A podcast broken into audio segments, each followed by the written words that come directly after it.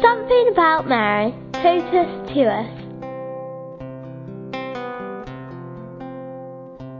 Hello, I'm Jose Alberto Garijo, Spanish priest, and uh, I've been in a parish in Spain for 14 years, in Alcaraz, in which there is a shrine of Our Lady, uh, the Madonna of Cortes, La Virgen de Cortes, and there's a shrine from the 13th century, and I've been people coming there to pray Our Lady about all the worries and all their necessities and I've been a witness of how Our Lady conserves the faith on, on poor people and in, in normal people, and that has been very encouraging to me.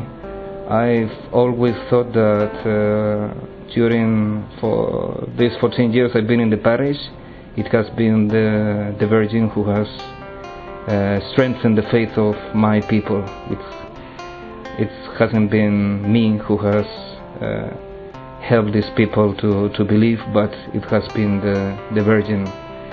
And I've also asked uh, many things to, to her. I've been many times in pilgrimage, and uh, for my life of priest, she has helped me a lot. I've spent many times in the shrine praying by by myself, and I invite uh, all of you if, if sometimes you come to Spain to visit that that shrine.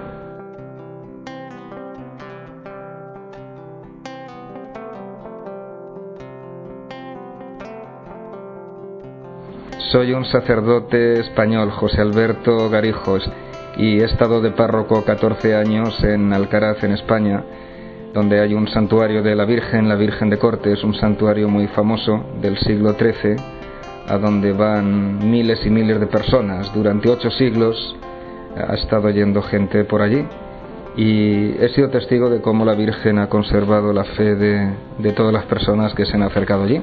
Y para mi vida de sacerdote, pues también me he encomendado muchas veces a ella y he estado muchos ratos allí en, en oración.